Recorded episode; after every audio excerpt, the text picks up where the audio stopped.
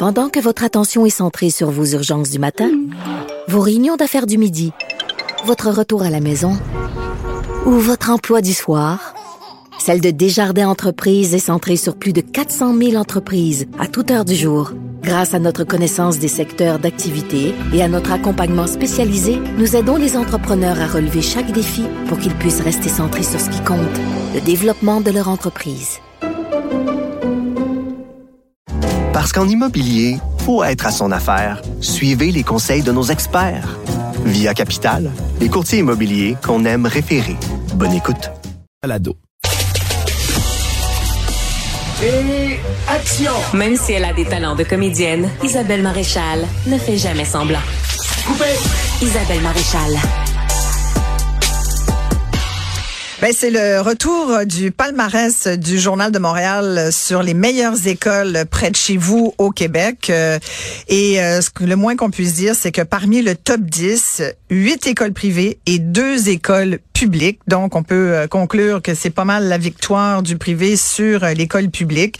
Et on va en discuter tout de suite avec Égide Royer, qui est psychologue et professeur associé à la Faculté des sciences de l'éducation de l'Université Laval. Bonjour, Égide. Bonjour Isabelle. Quand vous voyez donc huit écoles privées, deux écoles publiques dans le top 10 des meilleures écoles au Québec, qu'est-ce que vous euh, est-ce que vous êtes d'accord pour dire que encore une fois, ça semble être euh, mieux euh, au, au, privé qu'au public? Évidemment, ce sont toujours un palmarès, c'est toujours selon certaines questions, selon certaines règles, mais est-ce que c'est quand même assez relativement réaliste en vue de ce que vous connaissez là, du terrain?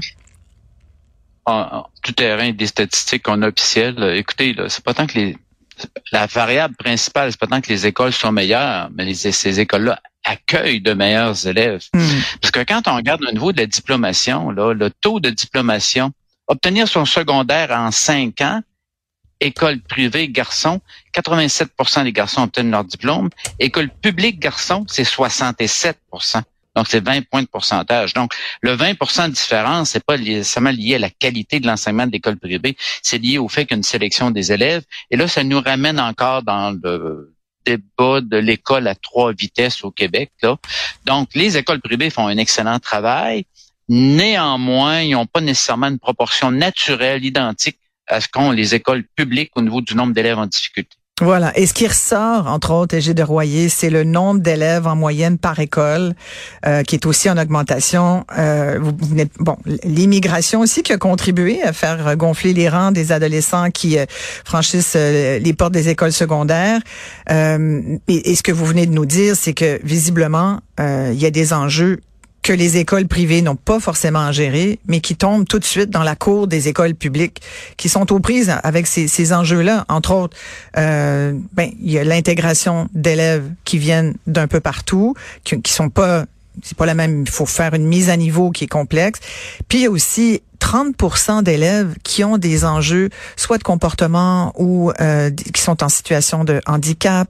Ça, c'est une pression extrêmement lourde sur l'école publique. Oui, écoutez, le, pourcentage officiel, c'est 33% des jeunes qui fréquentent l'école publique ont un, un plan d'intervention ou sont identifiés en adaptation scolaire. Donc là, ça nous ramène au concept de proportion naturelle des écoles privées acceptent et euh, offrent des services aux élèves en difficulté, mais c'est souvent des, plus des retards d'apprentissage que des très, très grosses difficultés, tout au moins pour les, collèges secondaires là, euh, qui offrent l'enseignement ordinaire.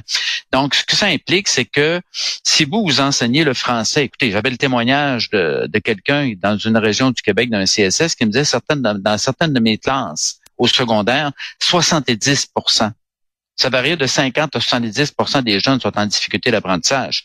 Donc là, c'est pour ça qu'on n'a pas à tenir compte là d'un palmarès ou autre. Hmm. La question fondamentale, c'est que toutes les écoles doivent mettre l'épaule à la roue, privées, publiques à projet particulier, je pense aux écoles internationales qui sont l'équivalent, publiques qui sont l'équivalent d'écoles privées sélectives, et publiques ordinaires, toutes les écoles doivent mettre l'école à la roue pour amener une proportion naturelle d'élèves en difficulté. Et ça, c'est pas de la science-fiction. Regardons ce qui se passe en Ontario. Ils sont davantage balancés en termes de, de, de proportion que ce qu'on peut avoir dans nos écoles du Québec. Mais j'ai Donc, euh, ça implique des changements importants, structurels. Comment on explique un élève sur trois au secondaire qui a, qui a un plan d'intervention? Comment ça se fait? Qu'est-ce qui s'est passé qu'on n'avait pas vu? Comment ça se fait qu'il y, a autant d'élèves en difficulté? Oui, on va le prendre, on le chiffre, là. On va prendre le chiffre absolu. Il y a 200, 235 000 jeunes en difficulté sur 950 000, environ un million toute la question, on va passer, on passe en amont, toute la question de l'intervention précoce, quand je recommandais, puis je continue à recommander la maternelle 4 ans, là, intervention précoce à 4, 5, 6 ans par rapport à des jeunes qui présentent certains besoins particuliers tenir compte du fait que les garçons souvent sont moins prêts à apprendre à lire en première année que les filles. Si on a un mm. grand groupe d'un gars, un grand groupe de filles, c'est évident. Et surtout intervenir très très tôt au niveau du développement d'apprentissage de la lecture mathématique, entre autres au niveau du primaire. Et rendu au secondaire, on va avoir encore des services à offrir, mais arrêter de concentrer les élèves en difficulté dans des écoles ordinaires particulières. Et euh, l'autre élément, c'est qu'on a une sur, on a une on a un surdiagnostic qui nous arrive au Québec. Là. Il y a les codes que donnent les écoles pour fin de financement. Il y a les codes de difficultés d'apprentissage, de comportement, handicap et autres qui sont donnés pour gérer la convention collective des enseignants. Hmm. Et j'ai dans le monde médical une surutilisation des diagnostics. Je pense troubles déficitaires d'attention et hyperactivité qui sont en augmentation. Écoutez, au Québec, on est vraiment champion là, en termes de nombre de jeunes identifiés, de nombre de jeunes mis sous médication. Donc, il y a une tendance à nommer et à étiqueter les problèmes davantage. Il y a une question de financement. Les 3,4 milliards pour les destinés aux élèves en difficulté relèvent la plupart du temps de codes et de diagnostics. Et la gestion de la classe tel que convenu dans la convention collective, si moi j'ai un trouble du spectre de l'autisme, je compte pour plus qu'un élève dans la classe. Donc, il y a tout hmm. ça qui rentre en ligne de compte. La chose à faire présentement, c'est de revoir nos services aux élèves en difficulté, la manière de les organiser. Ça date de 1999, la dernière réforme, et là, on, on est dans un autre siècle. Et Gilles Royer, je peux pas faire autrement que de vous demander comment vous voyez, vous entrevoyez euh, la semaine prochaine, les prochains jours qui seront des journées de grève au primaire secondaire. Là, il y a, y a, plein de parents qui vont être obligés de gérer euh, leurs jeunes, et puis il y a des jeunes qui n'auront pas la matière qu'ils doivent recevoir, même si le ministre de l'Éducation Bernard Drinville suggère aux profs, puis ça a été très mal reçu, de leur donner des devoirs. Ça n'arrivera pas visiblement. Les syndicats sont, ont été très fermes là-dessus, mais euh, en bout de ligne, même même si on comprend l'enjeu là de la main d'œuvre puis les enjeux des profs puis on voudrait tous pas être profs aujourd'hui dans, dans ces écoles là parce que pour tout ce qu'on vient de dire il en reste pas moins qu'en bout de ligne c'est l'élève qui qui risque de payer euh, par sa, sa par allez-y oui c'est évident, c'est évident que ça, ça, a un impact. Écoutez, là, c'est un peu l'équivalent d'une semaine de relâche, mais les élèves les plus si ça dure une semaine, si ça dure une semaine, ouais. ça dure une semaine. Mais si on devance, si on, si on ajoute un nombre de jours de grève plus, si la grève est encore plus longue, moi, c'est toute la question des élèves vulnérables, hmm. les jeunes qui présentent des handicaps importants. Durant la pandémie, les écoles spécialisées pour jeunes handicapés ont été les premières à réouvrir, on, le met, on les a maintenues ouvertes. Donc là, ça nous appelle l'idée que, euh, écoutez, un de ces jours, il faudra discuter de ce qu'on appelle les services essentiels en éducation. Et pour les jeunes les plus vulnérables, jeunes fréquentant des écoles spécialisées qui ont des handicaps lourds ou moyennement lourds, euh, écoutez, au minimum, si on a un conseil à donner, aux parents avant que les écoles ferment mardi, pour ces jeunes-là, qu'est-ce que je peux faire à la maison pour continuer la rééducation et le maintien des connaissances et habiletés de mon jeune? Parce que là, la question chez des jeunes lourdement handicapés, si la grève se prolonge, dépasse la semaine, si j'ai des jeunes qui vont régresser, c'est pas nécessairement le cas de la, grande fille ou du grand gars qui est en quatrième secondaire, qui va bien, mais chez des jeunes qui ont des handicaps lourds, les apprentissages doivent être maintenus, soutenus, et on a probablement des possibilités ou des dangers de régression. Donc, au moins donner des conseils aux parents en disant, durant la période où l'école va être fermée, et ça, ça relève des ergothérapeutes et euh, des spécialistes au niveau du langage et des spécialistes au niveau de l'autisme. Au moins donner des conseils concrets aux parents. Mais là, pour la prochaine négociation, moi, j'envisagerais nettement qu'on délimite des services essentiels en éducation pour les élèves les plus vulnérables.